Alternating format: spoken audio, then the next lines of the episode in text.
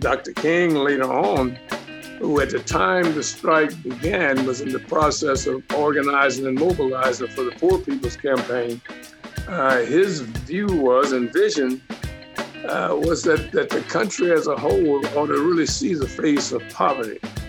So he saw ultimately the Memphis strike as a symbol of the conditions that he was trying to dramatize to the nation, because these were men who worked every day.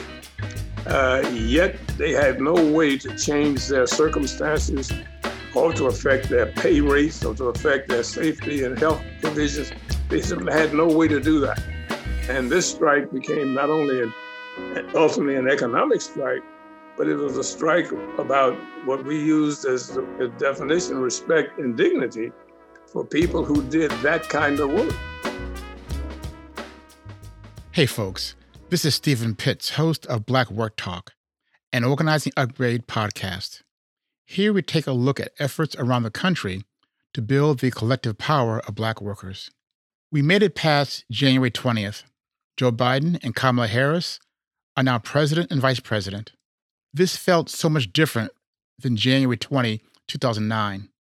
We did not have over 1 million people braving the cold to see the first Black president being sworn in. We did not have a festival of pre-inauguration music, capped by Pete Seeger leading a choir singing "This Land Is Our Land," including the verse condemning private property. Instead, the National Mall was covered with 200,000 American flags honoring the 400,000 who died in this country from COVID. The memory of those deaths and the echo from the insurrection cast a somber pall over the celebration. We did have Amanda Gorman summoning our better angels through her poetry. And we had those hilarious, never-ending burning memes. But still, this was different. Yes, Trump is no longer president, and gone is his capacity to use the executive branch as an extension of the white nationalist authoritarian movement. But the barbarians are still at the gates, in some cases literally. Mitch McConnell is still doing his best to outdo Machiavelli. And in some cases, Democrats still advocate a bipartisan approach to addressing the nation's multiple crises. In these moments, it is good to remember Frederick Douglass's insistence that power concedes nothing without a demand. It never did, and never will. Our guest this week on Black Work Talk fully understands what Douglass meant.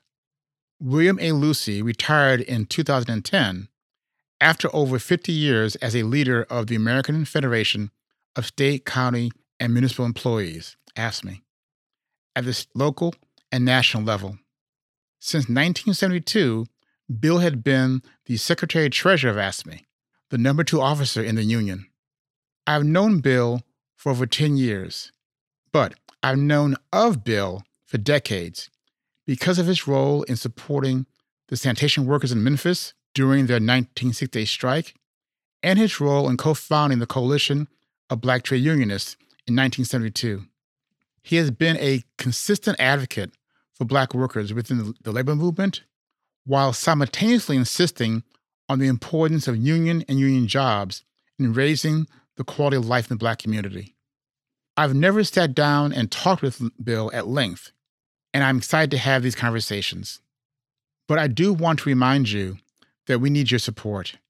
Here at Black Work Talk, we are committed to developing a vibrant conversation bringing you the key voices building Black worker power in the workplace and the neighborhood. Bringing you the best guests and the most timely discussions takes resources. We depend upon people power to grow. So please go to Patreon to make a financial contribution, small or large, and become part of our community to support the work we do here at Black Work Talk. So starting, this is Bill. Bill, thanks for coming on my show. I really appreciate it. How are you doing today? I'm doing fine. I really appreciate the opportunity to be on with you, Steve. Yeah. This is kind of a bright day today because on the 20th, we had a little bit of freedom on the 20th. The man left town, right? It's a little bit better. I had a number of folks call me. They were singing "Hit the Road, Jacks." That might be my new theme song for this episode. Okay, so they know what we're talking about. But in that sense, it's a glorious day. But it's funny in some ways. We're kind of back to 2008 now. In a lot of ways, you know, right, where they're going to try to do things that's going to be obstructionist, and we'll do the best we can do. But as I said, I'm glad you're on the show. I want to talk to you about a lot of things. There's so much to talk about, Bill. Wow. You know, eventually I want to get to hearing your thoughts on how to go forward with Black folks in the labor movement. Before we get there, one question, Bill, is how did you get into the labor movement? What got you into the labor movement, man? Well, you know, I worked about 13 years for Contra Costa County over in Martinez. Okay, I hear you. That's cool. And got engaged with the organization that represented county employees. It wouldn't be fair to call it a labor union. It was an employee association. I got involved in the late 50s on through the 60s. And our work was really simply trying to make the organization really more relevant to the needs of workers across the county. And we had an awful lot of different classifications of workers. So our work was not related to discrimination, et cetera. It was really related to trying to gain more power for public sector employees in dealing with the county government. We had an association, and if you know Contra Costa County, and you know that their system was a pretty good system. It was a civil service system, but in the 50s and the 60s, a very decent organization, but it really did not deal with the basic needs of folks in the workforce, because the civil service system had really taken on power and authority beyond what its original reason for being was. Employees had the right to holler and scream after something had happened to them. We started a discussion about whether or not we really wanted to have a real operational voice in those issues that affected our day-to-day work life. So that discussion started among county employees of all classifications who were members of the Contra Costa County Employees Association. And ultimately, it got into a discussion of whether or not we wanted to be a union in the true sense of the word.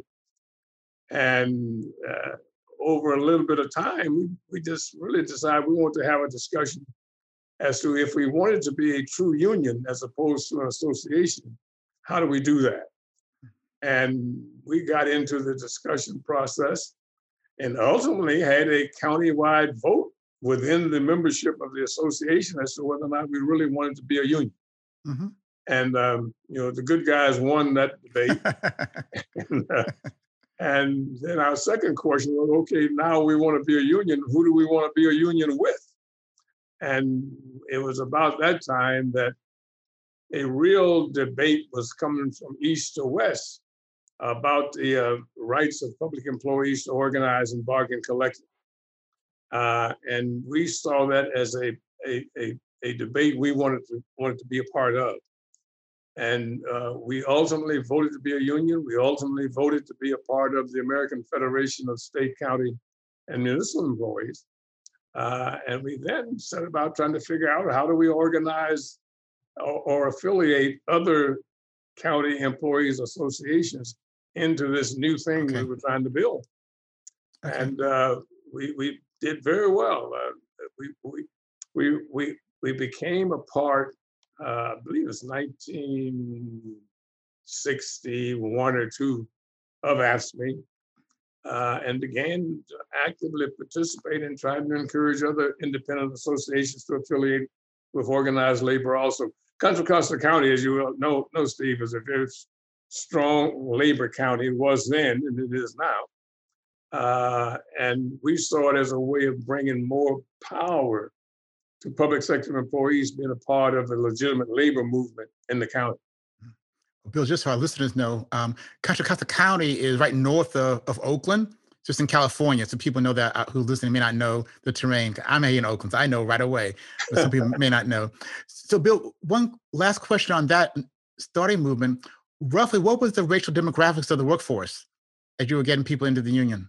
The county workforce was probably 8-10% people of color, very small Black representation. And part of what we were trying to do was, first of all, just get power so that we could have access to trade union relationships. We didn't have, at that point in time, a substantial number of African-American who worked for county government. Mm-hmm. There was a few in the blue collar section, primarily public works, like that. I was employed in the public works department, but in the engineering section of that department. And we had very few Black employees at that time. The dominant workforce was in healthcare, social services and healthcare, the county hospital, and other unions where blue collar workers were the dominant force. So how did they receive your leadership, man? How did a non-Black workforce receive your leadership? Well, as I said, I had been a part of that discussion in the association. When we decided to become a trade union, we lost about 1,000, 1,200 workers. We had a membership at that point, about 6,000, 7,000 county employees countywide. And I was simply one of those who has thought the issue of being a true trade unionist made some sense. And I, in 64, 65, I became very active among the various committees that dealt with the issues affecting public sector employees in the county. I became president in 64 or 65, time escapes me right now, and served as president for a couple of years. And then in 64,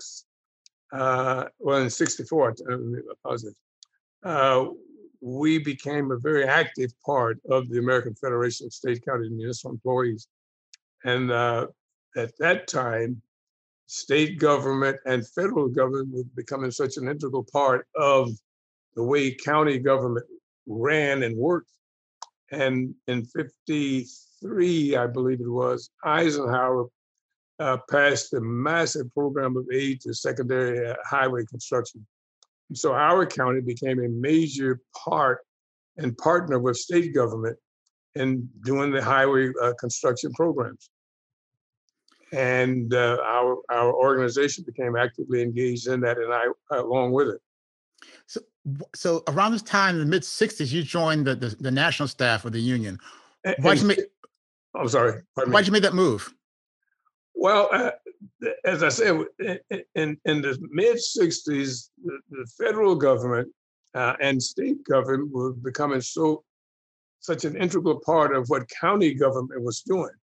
And after we affiliated with AFSCME, the new national leadership, President Jerry Worth, asked and raised the question of whether or not I wanted to consider coming to work for the national union, because we were trying not only to organize more public sector workers, but also to represent ourselves in those areas where federal government grant and partnership programs was having such an impact on county government and the way it functioned. And in 66, I agreed to come to work for the national union. The argument that the agreement was for 1 year. That's got to be so close to 55 or 60 years ago. Both lost track of time, right? That happens sometimes. So did you have a certain territory, like the South, the Northeast, Midwest, or what? No, I came to work for the National Union as the Associate Director of the Department of Legislation and Community Affairs. Mm-hmm. And we were dealing with legislation because the federal government has such an incredible role in social services, in highway construction, in infrastructure development. And we didn't have a voice in that. And we want to try and make sure that public sector workers in our county had a voice at the national level when these programs were being put together. So I came back to help begin, as I said, the Department of Legislation and Community Affairs. And we were a lobby on behalf of public sector workers, both in our state and certainly across the country. So I know, and listeners need to know, that you were there in Memphis in 68 and 67 around the strike, the sanitation strike. Right. 68. Were you actually from Memphis at some level, Bill, too? Yeah, I was born in Memphis. Oh, wow. So that's kind of an interesting coincidence that well, at the same time you go on. When the strike started in 68, the president, his logic escapes me, but he thought because I was born in Memphis, therefore I knew what to do about a sanitation strike in February. But no, I was born in Memphis. And in 67, well, from 66, 67, and the early part of 68, I was assigned to Washington, DC. Mm-hmm. And I had, the responsibilities across the country. At the time when the strike started in February of 68, I was assigned to Detroit, Michigan at that point in time, then went from Michigan to Memphis for the involvement there. Yeah. So we can't go through the details of the strike. We don't have 5 years to talk, by the way. But for our listeners, I put in the show notes, there's two good sources. One is a film called At the River I Stand, about an hour film. It's a phenomenal film about the strike. It really is phenomenal. Right. And then Aston made a short, about 10-minute version of that film as well. It's good to hear. But a lot of us have seen stories of the origin of the strike, with the two brothers being killed during the electrical shortage in the truck. We have a sense of the marches, and we know Dr. King's involvement. Right. But are there any sort of hidden stories you might want to share with us that didn't get to the headlines and stuff? Well, the Memphis story is pretty much like the story of thousands and thousands of Black workers, primarily across the South and in many other places across the country, where the nature of the work was almost made it reserved for Black workers. And out of that, in the absence of collective bargaining of any shape, form, or fashion, was the catalyst to the strike itself. Memphis at its beginning was not an economic strike. It was really a strike about recognition of the need for workers to have a vehicle that they could resolve their day-to-day problem. And across the South in general, and in Memphis in particular, blue-collar work, and particularly sanitation work, was almost reserved for Black workers. And the work itself was some of the most dangerous and most difficult work within the public sector. And the strike grew out of, one, the deaths of the two workers involved, Echo Cole and Robert Walker, who were crushed in the back of their truck on a day that the weather was just bad, and they simply got in the back of their packing mechanism to get out of the weather.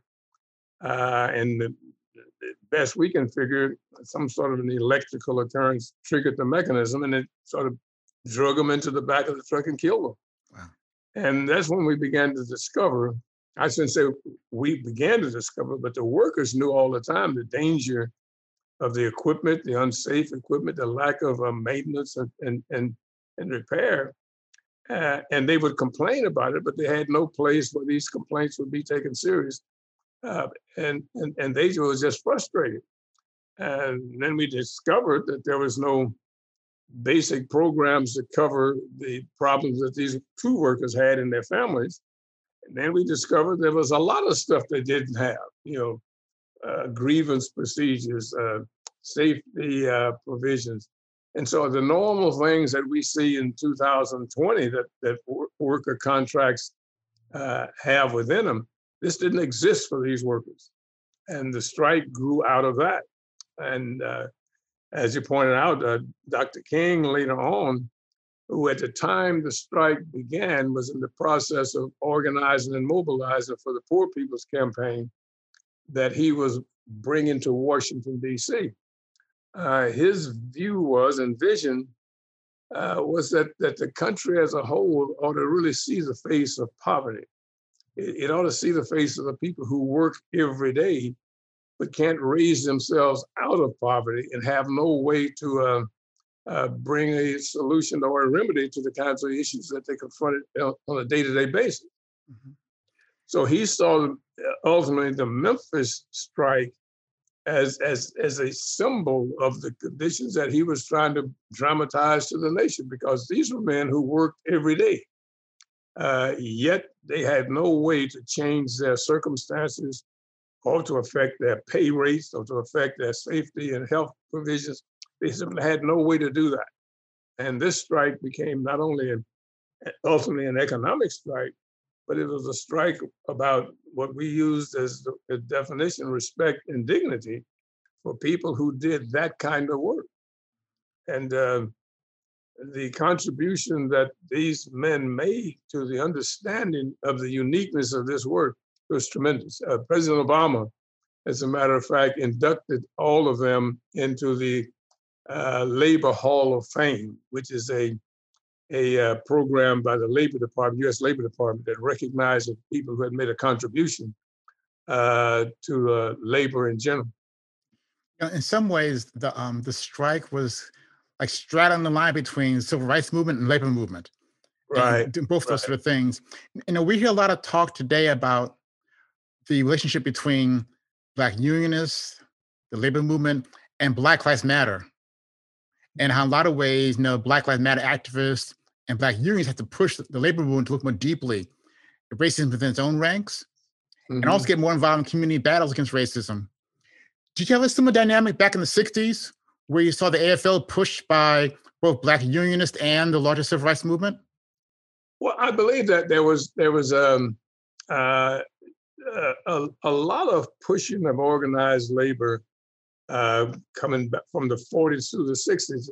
The question was, this wasn't focused so much as the Black Lives Movement is focused today, but it was simply trying to open up organized labor so Black workers and other minority groups could get access to jobs and labor, and decent jobs with decent pay. You remember the Pittsburgh Agreement, where steel workers were engaged. I mean, all those were unique kinds of struggles. The Black Lives, well, let me just say this, that there's a real view, and I think I share it, that the real powerful forces in our society are the forces of organized labor and the forces of religion. And between that mixture, we're able to bring the civil rights movement now into major confrontations between workers, their unions, and their employers. And the 60s and the 70s began to focus on how to change and how to get organized labor involved in using this power to open up the workforce to Black and other minority workers. That brings me to the question of the formation of the Coalition of Black Trade Unionists. I mean, I know you're one of the 5 co-founders of the CBTU. It was formed in 1972, right? 1972. What kind of gave impetus to the formation of the Coalition of Black Trade Unionists? Well, with what we had learned, Steve, coming from the 50s and the 60s, that labor was an incredibly powerful force. The question is whether or not that force had been used on behalf of all of its membership. And we began to take a look at it to see how best we could get it to be a more powerful force and in the context of unique kinds of needs that Black workers had, whether it was apprenticeship programs, training, health and safety issues, promotions across the board, the involvement in trade union administration. Blacks taking leadership roles in local unions or in various structures across the trade union movement. And we didn't see this, but we were working in that direction. In the contest that developed between Richard Nixon and Hubert Humphrey, I guess it was, and later on George McGovern, Black labor leadership really had been critical to any number of campaigns nationally, where we were working to improve the lot of labor. So when George McGovern became the nominee for the Democratic Party in 68, and the battle with Richard Nixon took place, the American labor movement decided to take a position of neutrality in a national presidential campaign. Mm-hmm. Well, for us, I mean, we could tell the difference between, George McGovern and Richard Nixon. I mean, we had spent 4 years of Nixon economics We had spent 4 years of his Southern strategy and all of that. So the five people you spoke of, we simply said, we cannot have a position of neutrality and be relevant to the people we think we represent. So the Federation took a position. I think it was his right to do it, but we simply said we won't follow that.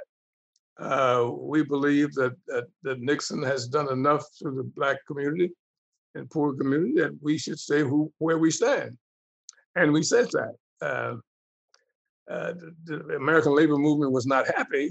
I was going to ask you that, how they responded to that. Yeah, they ultimately came to a conclusion that we could be supportive of the candidate we chose. And of course, George McGovern did not win, but it set the foundation for having a discussion about the relevance of organized labor to its Black membership and all other memberships, where there are fundamental issues that Black workers and other minority workers had a difference of opinion. And so we thought there needed to be a discussion about this among other Black leadership across the country and Black membership. So we, after the election wound down, we set about trying to figure out how to have this discussion. And we spent about a year talking to Black workers, Black leadership across the country, and saying, was there something needed so that our voice is on the table when these kinds of discussions are made and had. And we set about to try and figure out what kind of organization we needed to do that. And out of that discussion came the formation of the Coalition of Black Trade Unionists.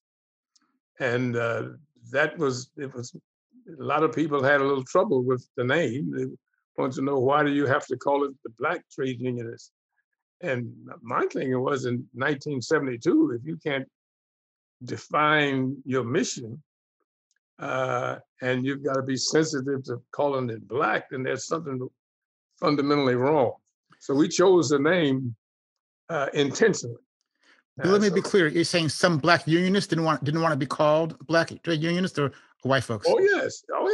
I mean, that was real concern as to the implications of that.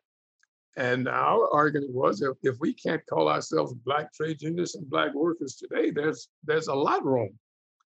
So we set the organization up in 1972. And it wasn't an organization that was opposed to the AFL-CIO. It was an organization to make the AFL-CIO more sensitive to the unique needs of Black workers and Black labor leadership. And we still exist to this day.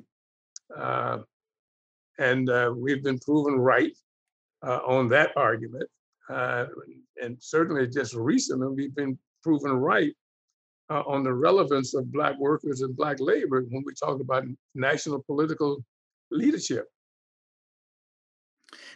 Going back to the early days of CBTU, as you were talking about kind of saying that we're Black, kind of Black and proud, right?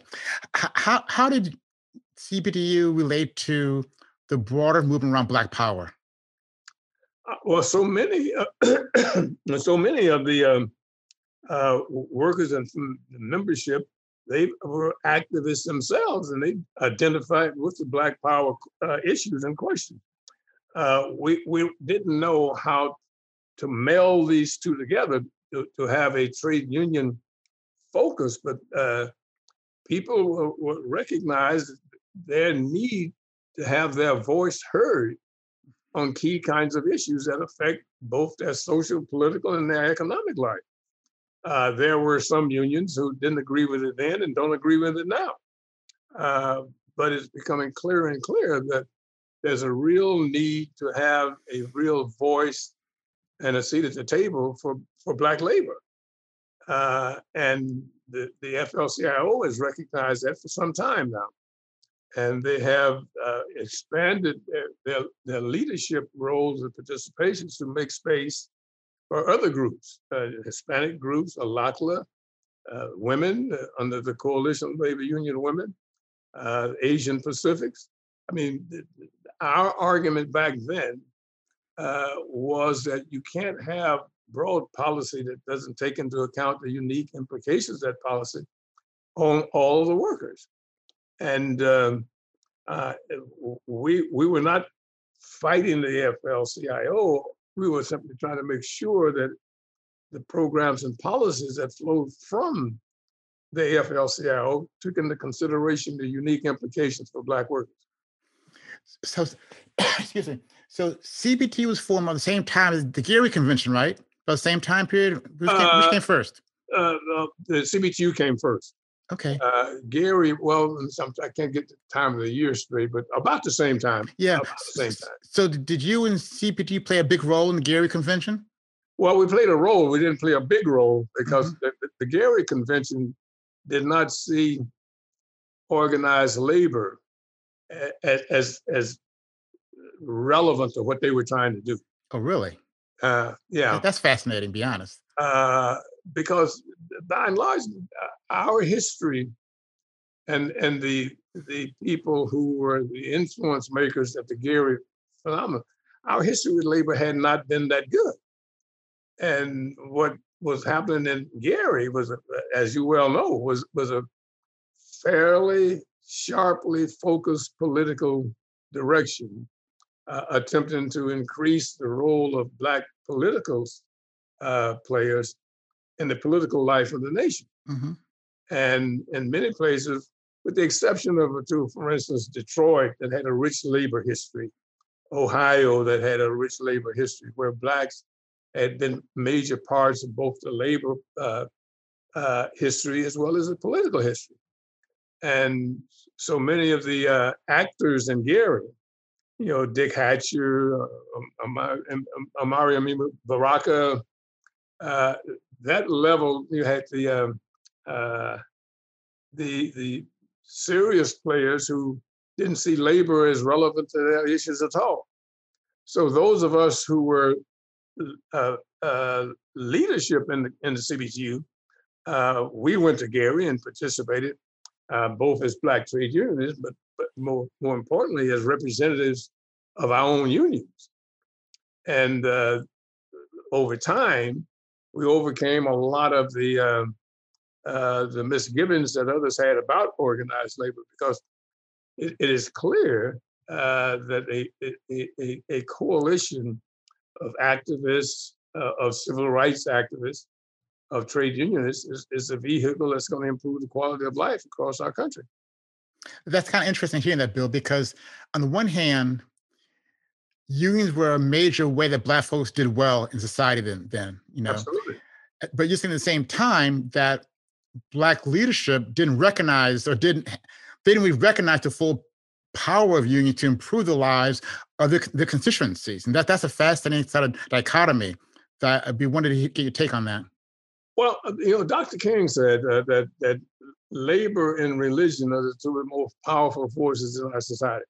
And he had done this analysis, and he was absolutely correct. But in the 40s, 50s, and 60s, you didn't have the level of Black labor leadership that has grown since the mid-60s, 70s, and so forth. There were groups of Black labor leadership that were actively engaged in some local activities, but nothing at the national level.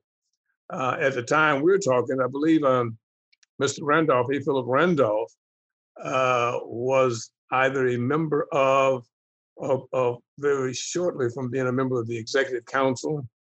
Brother C.L. Dellums was also a member of the Executive Council. But you know, the power was not there to support issues that both of them and many others, and maybe some others, wanted to pursue until 72. It had never been challenged before as to whether or not Black perspective was important in a national political race. The process and the procedures were that the Executive Council, other structures would make a decision, those decisions would flow down to the membership. Well, that may have been great in the 1930s, but it didn't serve our needs in the 1950s and 60s. because you could have one of the greatest supporters of the trade union movement elected to office, but they would have little understanding of the role of trade unions in our community. I mean, they could be a great labor speaker, but don't know the implications of some policies as they impact Black and other minority workers. Which was fascinating to think through the kind of history. Like, I'm from Chicago, right? And I know that Charlie Hayes, who became congressperson, came out of Packhouse Workers, right? Right. Commissioner C.L. Dellums, who was a leader both in labor and community in Oakland, right? You think of Coleman Young in Detroit, come out UAW sort of thing. So there's a, at the local level, there's a strong link between kind of local Black activism and labor activism. But you're saying that kind of stayed at the local level, never kind of got up to the national level too much at all. Well, in places where there was rich labor history, like Detroit, where you had the UAW and the role that so many activists played, both as workers, but also as UAW. Coleman Young is a classic example. Coleman was just an incredible representative of working people. And his loyalty and his commitment was with workers in the UAW, who Ford, General Motors, Chrysler, Dodge, all of those unions who had substantial Black membership, they were activists on politically and socially. And this was equally true in, let's say, Philadelphia, certainly in New York, in Cleveland. The West Coast, as you said, had C.L. Dellums and ILWU. It had a rich trade union history where Blacks had always been a part of that history. A couple last questions on CBTU, Bill. How does CBTU deal with kind of elements of Black radicalism? So not simply Black power, it's sort of Black radicalism, because you mentioned Detroit, and people hear a lot about the League of Revolutionary Black Workers and so forth. Mm-hmm. And my sense of this is some sort of, I mean, I don't know if conflict is the right term to use. There was a little bit of battle going on there, right? And I think now the whole battle about Bernie and socialism, and just wondering, how do those things flow through the birth of CBTU? Well, I'd be less than honest, Stephen, and said we didn't have our challenges. And when I call them challenges, because we were not the first ones to try to put together a national movement that would primarily express and comment on policy from a Black perspective. There were other groups, and at Detroit, the whole drum movement came out of the really active trade unionists who saw the role of let's say, the UAW as being not aggressive enough for them.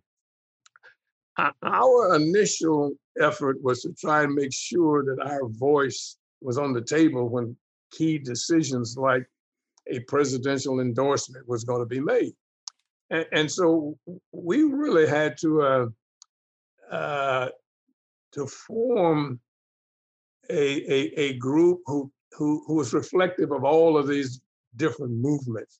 You mentioned Charlie Hayes. Charlie Hayes came out of Packhouse, which was an incredibly progressive union for the time. And I mean, you could go to Packhouse meeting, you could find any kind of political thought you want in the same room. Equally true when you went on the shop floor in Detroit. Equally true when you went into some of the other progressive unions, food and commercial workers, which, you know, I mean, our mission was to try and make sure we fought for space for ourselves to have a voice in the process. And we made the case that the Executive Council, which was the leadership body of organized labor, did not have on board enough people to accurately reflect the wants and needs of Black membership. And then the argument came, well, who's going to decide who is the leader of Black workers? Well, that's not the question. Up until then, they had decided, if you know what I mean. So our argument was, we'll worry about those issues later on. The question we want is space in the room. And we will decide who represents the thought of Black workers, and not that we were moderate or conservative or anything else. We just knew that if you be neutral on Nixon, you're not reflecting our hopes and aspirations. Mm-hmm. In 1995, I believe, we continued to raise the pressure on the Federation to accommodate to these concerns. There were other Black organizations. A. Philip Randolph Institute existed at the time, and while we had a different approach than they had, we were fundamentally working for the same goals.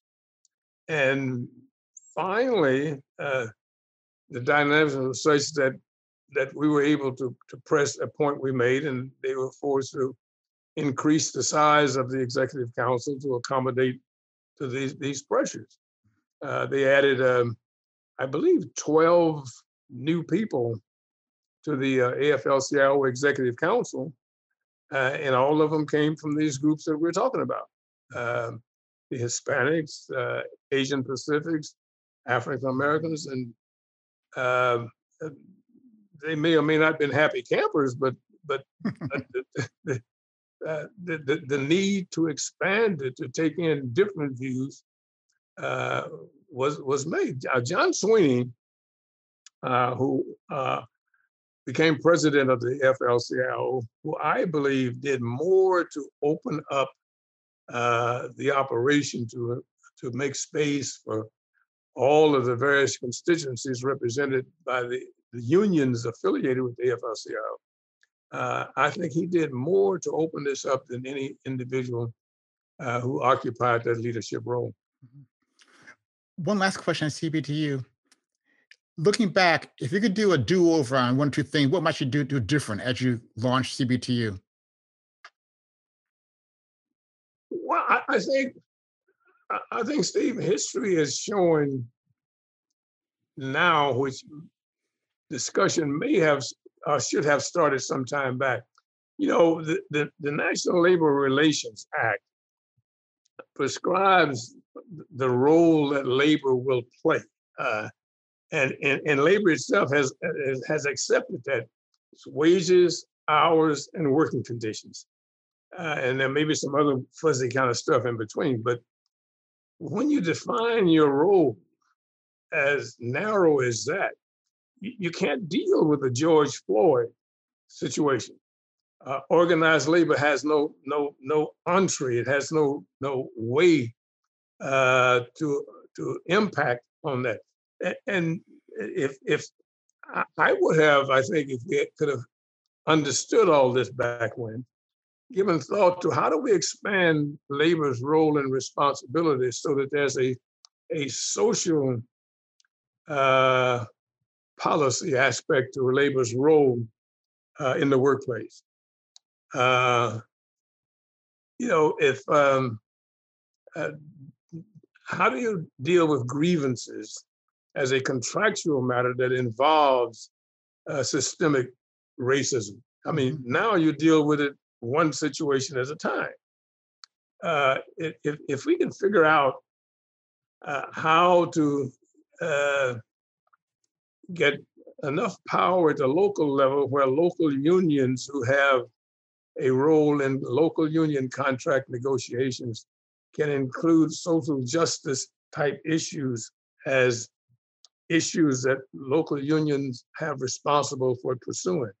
I don't know how this is done, but I mean, just it's an idea that brings power of workers of color at the level that they absolutely need it. Mm-hmm. If your local union is the bargaining agent for Plant X, and Plant X is having all kinds of troubles with systemic discrimination, and there's no place to deal with this because there are no accepted legal contractual role and relationship between the union and the employer, it's going to be there for a long time. Whereas if we can figure out how to do it, we need some big time thinkers like yourself to think through how do we have a contractual relationship where the workers in Plant X under a contract negotiated have a voice in dealing with George Floyd type situations. I know some people are talking about this framework called bargaining for the common good, where you do see unions taking up issues beyond the narrow sort of bread and butter stuff. And my thought has always been, how do you make sure that the vast majority of the membership buys into that? Because I imagine you always have a situation where if you polled the leaders, they'd be down with that, but the membership may not be with them. So the question is always when you kind of broaden the scope beyond the bread and butter, which we need to do, how do you do that in a way that brings along the entire membership, not just a few people? Well, the question is, who are you trying to impact? A few weeks ago, we saw the money crowd simply say, we're not going to give any more money to folks who voted to support the Trump insurrection. Now, the rumbling that came out of that, I mean, when you say we're not going to give this crowd any more contributions because they're not with the Constitution, well, that's a very serious position. And it's going to require a whole lot of people to rethink their outlook and their relationship. So if we're looking at Plant X and trying to figure out who are we trying to affect, if we're trying to affect the money crowd, that's not an issue that takes anything away from the broad membership. It's an issue that doesn't matter whether it's a black issue or brown issue. If it's corrected, and it's corrected through the use of PAC power or whatever, every member is going to do well. And secondly, I think, as long as the struggle between workers is seen as a struggle between the union and the boss, the workers are going to lose that struggle. I mean, the fight has to be made between the boss and the community. Because when the union negotiates better wages, better benefits, the entire community benefits from that.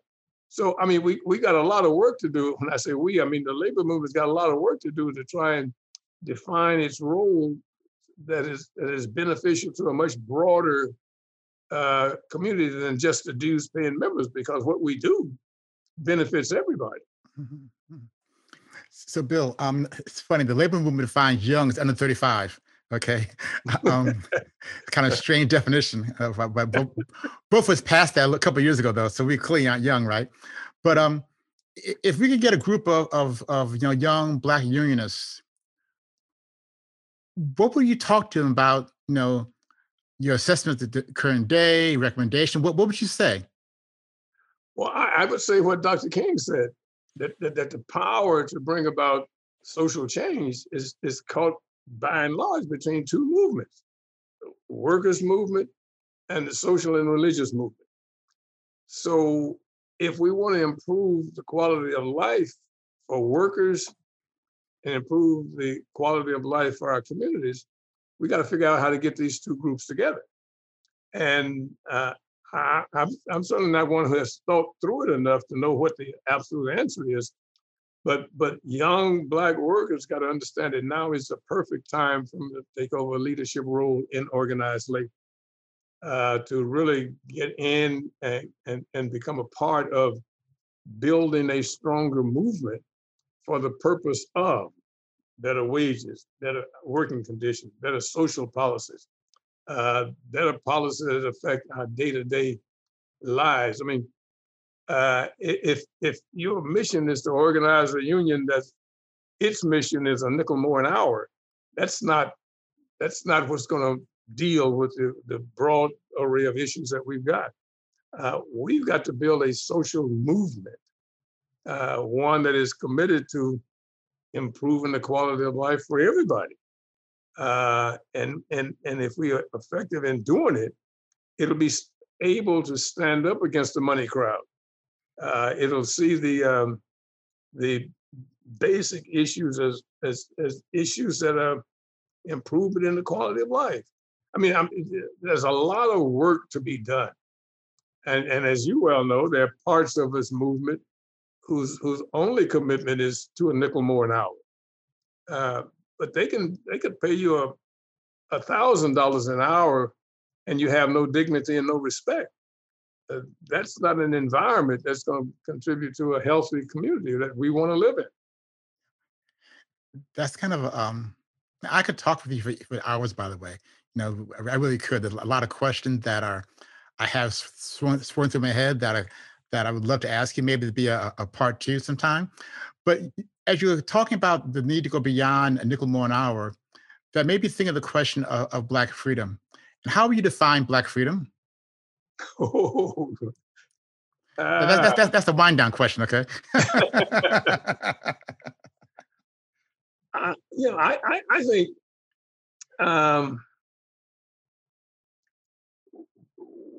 we want to live in a society that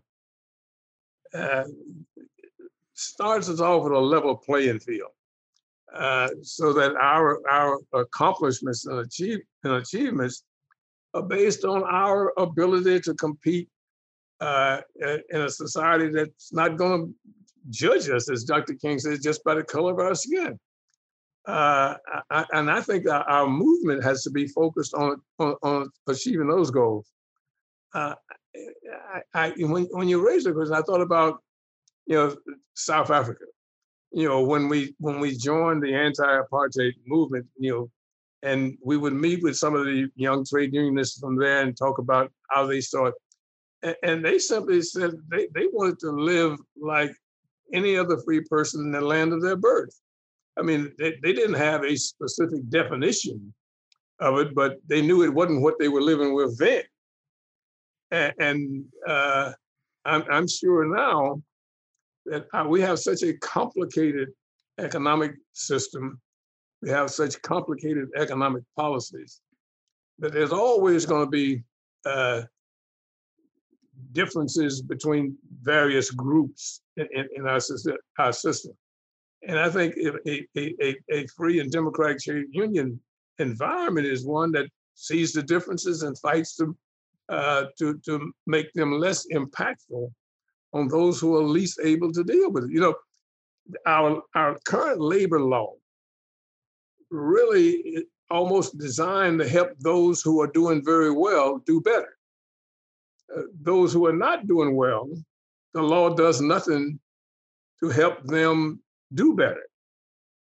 That may not have come out right, but you understand what I mean? Yeah, for sure. It's almost as if you are organized today, the law gives you a tool to get stronger organized. But if you aren't organized at all, you out of luck, basically. That's what you're saying? Luck. Yeah. Yes, it will. If you're a skilled tradesman, if you've learned a unique skill that gives you a leg up, you've got the right to organize. You've got the right to bargain collectively.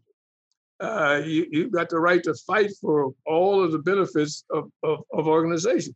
But if you're a retail worker, if you're a healthcare worker, a daycare worker, a day laborer, all the other so-called jobs now that they made it essential in the last 6 or 7 months, if you're those kinds of workers, the law is not designed to help you.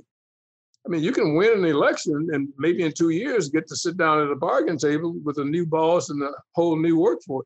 I mean, we've got to figure out a way where the law is available to the lowest class worker. And it gets back to the sanitation situation. I mean, how can you have, as Dr. King says, people who work every single day yet can't raise themselves out of poverty? I mean, there's just something contradictory in our system. Yeah. So Bill, really shutting down, closing down some, two last questions I forgot to mention to you, but I asked all my guests. So what books are you reading now? What are you reading right now? Oh, I'm not reading anything right now, Steve. I'm not focused on anything right now. I apologize for being no problem at all. That's real life. How about music, man? Music push you go in different direction. Any music you listening to? Yeah, I listened to the hip hop a little bit, and then after about 30 seconds, I figured out I don't understand it. So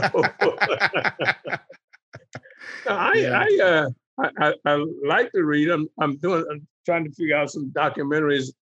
There's some good stuff I saw. Was focused on a program that Harry Belafonte. He spent a week on. I think it was Johnny Carson. Oh, I saw that. Yeah. And the things that he did and he talked were just so incredible. So I've been trying to, just get into that just a little bit. Mm-hmm. Trying to think a little bit about the issue I was talking about before. How do we contractually increase the power of the local union level, where they can deal with some of the social justice issues that are becoming so prevalent now? I think the Black Lives Matter movement, young workers, it's an incredibly perfect time for bright new thinkers to come into this movement of ours and use some of that to deal with some of these really complicated issues that are in front of us. Yeah. Well, thanks a lot. I've known you maybe for 10, 12 years now, and I knew before I knew you because through the film, At the River I Stand, the history books. And, I knew you being this figure, but you're a regular person too, Bill. I really enjoyed getting to know you this year. You've done phenomenal work for us. And I'm so glad that you came on my show and just keep on fighting the fight. You say you still retired, but same work, less pay, right? Retirement is a figment of one's imagination. Sounds good. So Bill, thanks a lot, okay? Thank you so much, Steve. I appreciate it.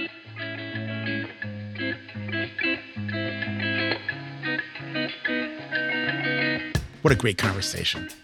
Beginning with trying to organize his fellow workers in Contra Costa County in the late 1950s, through supporting Black workers in Memphis in the late 60s, and concluding his journey as #2 person in AFSCME, Bill is the epitome of a movement long-distance runner.